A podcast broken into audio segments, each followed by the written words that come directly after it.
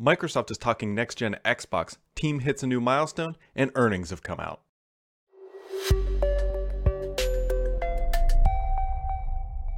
Happy May, everybody. Somehow we all made it through the month of April. Hopefully everybody's happy, healthy, and everything else is going on. Microsoft has given us a lot to talk about this week. Other companies are also putting out a lot of news. It is starting to kick up into that spring heavy news cycle, and here we are, and I am all about it considering what we've been going through the past several weeks. Microsoft is clearly on the hype train for the new generation Xbox. We've got a lot to talk about, so let's just dive in. Microsoft released earnings this week. Across the board, extremely healthy for the company. A couple things I do want to just point out very quickly. They did point out that they do now have 75 million Teams users. That is quite a bit. That's almost 30 million more than what they talked about last time. But what I want to point out here is that they also have 258 Office 365 commercial seats. What this means is that the company can effectively add another 180 million people to Teams without ever selling an additional Office 365 license. While I know it's not a perfect one-to-one of commercial seats versus potential Teams users, you can kind of see the math there that there's still a lot of growth ahead. Now, keep in mind that a Teams sale or a new Teams user doesn't necessarily mean that Microsoft is making more money. That means they already had an Office 365 subscription, and they are now using Teams. So just kind of keep that in mind. Also, the other big thing that is close to my heart, Surface revenue was relatively flat at $1.3 billion, I should say. It's roughly flat year over year. A bit surprising. I honestly thought it might be up a little bit given what is going on and people rushing out to buy devices, but there were also supply chain issues. And we also know that Microsoft is getting ready to launch some new hardware as well. We've seen new headphones pass through the FCC. We've seen Surface earbuds, the instruction manuals leak. We've seen benchmarks from a Surface Book 3, a Surface potential Go 2. So there's a lot of Surface stuff right around the corner, and we should hopefully be hearing more about that in the near future. Also, on the Xbox side, Microsoft said that on the content and services revenue, it was up 2%, but there were some other numbers as well that pointed more downwards, such as hardware sales were off quite a bit. Not a big surprise there. Apple also posted good results, selling quite a few iPhones, although they are starting, I believe they actually retracted guidance for the next quarter ahead because of all the craziness that is going on. That is not completely unusual in times like this. And other companies have done the same, saying, hey, we don't really know what's going to happen, so it's hard for us to project revenue for the quarter ahead. Google honestly wasn't bad either, although they were starting to see a decline in advertising revenue, which again, not that big surprise. So overall, pretty good tech quarter with one little exception. Amazon actually posted not terrible results, but what they said was that they were going to take all their basic net income, which was around $4 billion, and they were going to allocate that for overhead for dealing with the issues in the environment right now. So just kind of keep all that in mind. If you're looking for information about Microsoft's Build, they finally are starting to talk about it. It's going to be all digital. It's going to be more developer-y, and they're going to be talking less about news-related items. And so Microsoft was going to be streaming all of this stuff. This is a first kind of look at how they are going to reconfigure their Build or their developer conference. So they're making some big changes. You can go sign up. It's free, like I said, and you'll be able to stream all that stuff. And so if that is of interest to you, there you go. Other things that made big kind of waves the past couple weeks, but need to be clarified, Zoom got caught in a lie. So they said that they had 300 million daily active users, and then very quietly went back and edited their post and said, we actually have 300 million participants. Now, the reason why that's a big deal is there's a big difference between 300 million daily active users and 300 million participants. If you go to a meeting 5 times in a day on Zoom, that is 5 participations. If you go to a Zoom meeting as a human, that's a daily active user, right? So the difference here is that Zoom didn't have 300 million different people using the product. They had 300 million participants, meaning that they had many, many, many less than 300 million daily active users. And so it's a slight detail change, but it actually has pretty significant ramifications. On that side, Microsoft actually said on the team side, they had 200 million daily participants. So while Zoom is clearly ahead of where Microsoft is with Teams, keep in mind that Teams customers are more than likely paying. Zoom customers are more than likely free, with one person in the room actually paying for the service. That being said, we're all better off when Zoom and Teams are both huge, because Microsoft is now scrambling to push out Teams features faster to catch up to some of the stuff that Zoom has already implemented. That's always a good thing for the end user. Now, on to the gaming news. There was a lot of sort of next-gen stuff, so we're going to kick it off here. But before we go to the future, I want to talk about the past for a second. Do you remember like 4 to 6 weeks ago, there were all these rumors out that Sony already had their dev kits out to all their third-party developers and that Microsoft was way behind and that there was a lot of concern, and maybe somewhat justified, that Microsoft wasn't going to have third-party titles coming with the launch of the Xbox Series X. There was, you can go back and look, like there was a ton of rumors and a lot of people like whatever, doing the Twitters, you know how that goes. Well, here's the good news. Microsoft has come out and said, hey, you know what? Screw that. We are going to have a day dedicated to third-party titles that will be coming to the Xbox Series X, and we're going to do it next week. And so that's what they're doing. Next week, Microsoft is going to hold an Inside Xbox event, a little bit timing different. Usually it's like late in the day. This one's much earlier in the day, where they are only going to be showing off third-party titles that will be coming to the Xbox Series X. That is really good news. Now, if you're wondering about first-party titles, Microsoft is more than likely going to be doing that in June. They already started hinting at that, hey, we're going to have a June event. We already kind of knew that, but they're saving all their first-party titles for June, which is good. So now we're going to get a look at what third parties are building for the platform. And then a month later, we're going to get a look at all of the first party titles from all of the many different game studios that Microsoft has acquired over the past couple of years. It's going to be a good time. I really do think it's going to be a good time. So a couple other things. Aaron Greenberg also said related to this on Twitter, he said, we've got a lot to share this summer and heading into the holiday season. So we'll give more details on that next week too. What I digest from that is that they're going to lay out their battle plan. I hope. I don't have full optics into how they're going to do this, but I'm hoping that they're going to lay out and say like, look, these are the timelines that we are working with. This is how we're going to announce stuff. This is when we're going to announce stuff. That way there's good, solid expectations for when a Microsoft event is going to happen, how pre-orders and everything are going to go and all of that good stuff and when their expected release date is. I'm hoping that based on that one statement, mind you, and that came from Twitter, is that Microsoft is actually going to clarify how they are going to move forward here with the launch of the Xbox Series X. It's just something to bite on and something to speculate a little bit about. Phil Spencer is also making the media rounds once again. He is headed to, well, he went to CNBC and he said, hey, look, we know what's going on in the world and it is not in very clear language. It is not going to change the impact of when we are going to launch the Xbox Series X. It is still coming this holiday season, with the caveat of he can't make that same statement for launch titles. Obviously, what is going on in the world is making it very hard to develop games remotely, especially when you need a lot of collaboration on just making design decisions and actually game and mechanic implementation. But then you also need the raw overhead horsepower to compile the code and get things into a playable state. And then not only that, you need to get feedback from developers and beta testers and the like. And so, according to Phil, Xbox console still on the path to release at the time that it is expected. I actually believe it is already into the manufacturing phase, but game development can't make that same statement for every single game that Microsoft is working on, first party or third party. So just keep that in mind. Also, 10 million Game Pass subscribers were announced this week. That's actually a pretty substantial number and actually is a very healthy thing for the Xbox user base, especially for the longevity of the brand. One other minor thing to point out, there's new class action lawsuit for the Elite Series 2.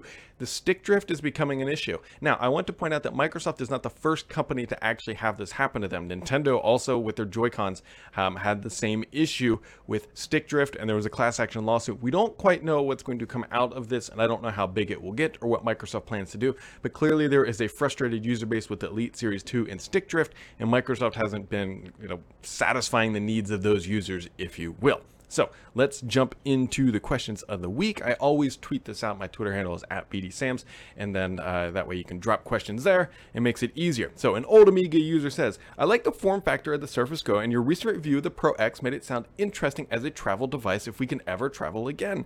Problem is that both of them are compromised in one way or another. Do you think that Windows 10X will usher in a more portable form factors? I don't think so. My problem and what he's alluding to is, so you can scroll back on the channel and then there's a Pro X follow-up review 6 months later. And so the one of the challenges is that Windows 10 is not a touch-first OS. And what he's getting at here is, will Windows 10X make it more touch-friendly? Without having deep dived into Windows 10X, I know vaguely what the interface looks like, right? I've used the emulator, but I haven't used it in a touch-first scenario.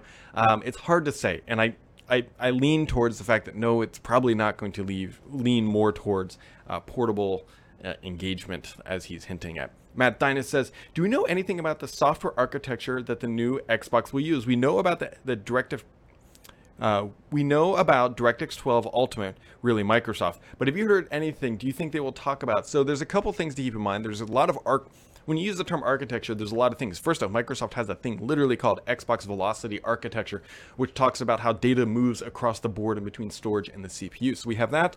We also have the DirectX 12 GPU, or DirectX 12U qualified GPU. So DX12U is going to be our best look at the underlying technology that is going to help drive the technology or the frames for the next generation of console. Unfortunately and unfortunately, Game Developer Conference did happen, but it didn't happen probably in the way that Microsoft was hoping. And so that is the type of scenario in place where we're going to learn the most about the underlying stuff. Now, GDC does have, I believe, a summer event, and maybe we will learn more about the deep dive and nitty gritty. But that being said, all the developers who are kind of clued into what is going on with the next generation Xbox already know this stuff because they're already building games, and we're going to see some next week, and we're going to see some in June as well. So keep that in mind. KJPDA says, trying to decide on what Surface device to place a Surface 3 with. Price tag is about $650. Suggestions, recommendation, Surface Go with 2, Surface Go 2 LTE, latest Surface Core i3 or Core M3 or Surface Go 2 Core M3. Good question. So I would wait like a week or two, and then we'll revisit this because we'll have, I believe, much better look at what Surface Go 2 is and is not capable of. So. David Allen says, hi, Brett. We've all been challenged in some way by the pandemic that is going on. However, I think it has helped companies highlight remote challenges, Office 365, Zoom, G Suite, and all that. I enjoy seeing what technology can do while in-face meetings are important. I really like the integration of Office 365 products in general and across devices. G Suite is missing that, in my opinion. With the new branding and push to Microsoft 365, what do you see Microsoft doing next? I feel like that signal that that the integration among products and services are going to become more tightly integrated. I don't think this is new branding. It's just a fresh coat of paint. So his question is, Microsoft is doing a lot. One of the primary benefits of Office 365, Microsoft 365, is the integration across applications, platforms, and services. That is probably the biggest benefit in the whole ecosystem. And so other companies lack some of that. And so what do I think Microsoft is going to do next? I think they're going to build upon that. I also think the next big sort of push for Microsoft, if you will, is going to be bringing in more web content and integrations. It's kind of hard to contextualize that, but think of things like Microsoft has talked about some of their, I think it was called the Fluid framework, but there's an Office framework where you can actually build stuff on the web and copy and paste it and bring it like Excel data, like from a website to your Excel document from an Excel document and paste it into an interactive document. I think we'd like Office components are going to be broken out, and features are going to be pulled out of specific products and then being able to be embedded into other products, and especially the web. I think that is going to be sort of where we see the Microsoft Productivity Suite head in the near future. Maybe we'll see some at Build if we are lucky. Sydney2K says, hey, Brad, I hope your family are doing well. They are. Thank you. Hopefully you are doing well, too. Given that this week, the team at Flight Simulator 2020 have released the minimum and recommended ideal system specs for PC to play the game. What does the Series X fall within those bounds? So, good question. So, Flight Simulator 2020, creeping along closer to release date, which you should be excited about. If you've enjoyed the Flight series, you should definitely be excited about. I believe that based on what I know so far, that the Series X is on the higher end. It's not the highest possible end. The reason why I say that is there's some other limitations potentially, but I believe the Series X should be able to handle Flight Sim 2020 pretty well when it comes out. Right Guy says, whatever happened to the future vision videos? I always love this. Yeah, so Microsoft used to do these videos where they would say, hey, look, this is how we envision Xbox specifically, because I remember they did one, I think it was Xbox, or maybe it was Home Entertainment, where they actually kind of showed off like HoloLens Connect and a whole bunch of other things like many, many years prior to it being released. I think it's just sort of been the changing of the guard at Microsoft. The same people who are responsible for not creating those, but necessarily like promoting those have moved on. And if you look at how Microsoft actually built products based on that, maybe it's not a strategic advantage anymore for them to release them. So, Indistinguishable says, hi, Brad, in your book, Beneath a Surface, well done, by the way, thank you. You mentioned that the Surface team had had a plan for launching a standalone Surface monitor this year. Is it possible that we'll see that plan come to fruition? A standalone monitor might be the perfect thing to launch alongside a new Surface dock. So if there's definitely not a Surface monitor coming in the spring event, possibly in the fall. One of the things that is a challenge about when I wrote that book, the book will be 3 years old. Geez, I think when it'll be 2 years old. I think 2 years old when this fall. Anyway, so yeah, it will be 2 years old in the fall. Is that a lot of that plan, those plans change. I know that they have a Surface monitor. One of the challenges is that they're originally making the Surface Studio use the same mechanics that were going to be inside the Surface Hub 2X, which has now effectively been canceled. And so I don't know what that means to sort of that modular component that they were building for the Surface Hub 2X coming to the Surface Studio. I don't know what's happening there. I'm not expecting a Surface Studio refresh here in the spring. So I think I'm hoping that in the fall we might see the monitor, but I haven't heard good insight about when that monitor is actually going to be released. So it's a beautiful monitor, and I hope that they do. Sidechoker says, Brad, I hope you're doing well, and thank you for the best thing about your week or your podcast. You guys are awfully humble this week. I'm loving it. Been loving you guys. Thank you. So I have he's got quite a few questions, which is okay. Do you know the aspect ratio of the Duo when it is used with one or two screens? No, I want to say 16 by 9, but don't quote me on that because I don't actually have one, so I can't tell you if it actually is 16 by 9. Do you think that Microsoft should make a Microsoft 365 creator package that includes Office 365 and a Final Cut competitor from Microsoft to convince Apple users to go over to Windows? What they should do is potentially create a Microsoft 365 creator package if they're going to go down that road and use something like DaVinci. DaVinci is actually a really good video editor already on Windows that is not Adobe. And I think it's actually free. So keep that in mind. If you need a good video editor, go look at DaVinci. It's got really good color grading capabilities. So would it be possible for Microsoft to make Windows 10 open source? And why does Microsoft not just make an open source Windows? Because there are too many patented technologies underneath that they don't want an open source Windows competitor. Could they do it? Yes. But there's also a lot of security implications of open sourcing some of their stuff. Yes, you can make the argument that hey, like people will just fix it and it'll be great. It'll make things better. You're not wrong, but Microsoft still makes a boatload of money and they don't even want to think about jeopardizing Windows, not to mention some of it is really, really old stuff and hasn't been looked at with a fine-tooth comb, and they honestly just may not want it out there. They could look at it and say, look, this is kind of sloppy, we don't want this to represent us, and so there you go. And when do you think we will see cloud-based Windows and a Windows that syncs everything from settings that are going to be up in the cloud? So this is a crazy one that drives me nuts, is that settings are not synced very well across complete devices. Now, perfect example here, the Mail app in Windows 10. I use the Mail app, that is my primary email application, and it does not sync between this device and my desktop and my podcast box. They don't sync, the settings don't sync, and it drives me nuts. They had it at some point with Windows 8, and it's just frustrating. Chris Kaz says, any update on when Microsoft is going to finally offer multi-window user instance support for Office on the iPad OS? Yes. Actually, Paul helped me out with this one because he reminded me of it. It's already in the insider program, I believe, for these applications, so it should be coming sooner rather than later for iOS users. And if you're able to get into that program, that should allow that functionality here very, very soon. His second question is, any idea if Microsoft will bring something like Trello or Kanban style functionality to consumer versions of Office 365? Planners is an enterprise app and totally overkill.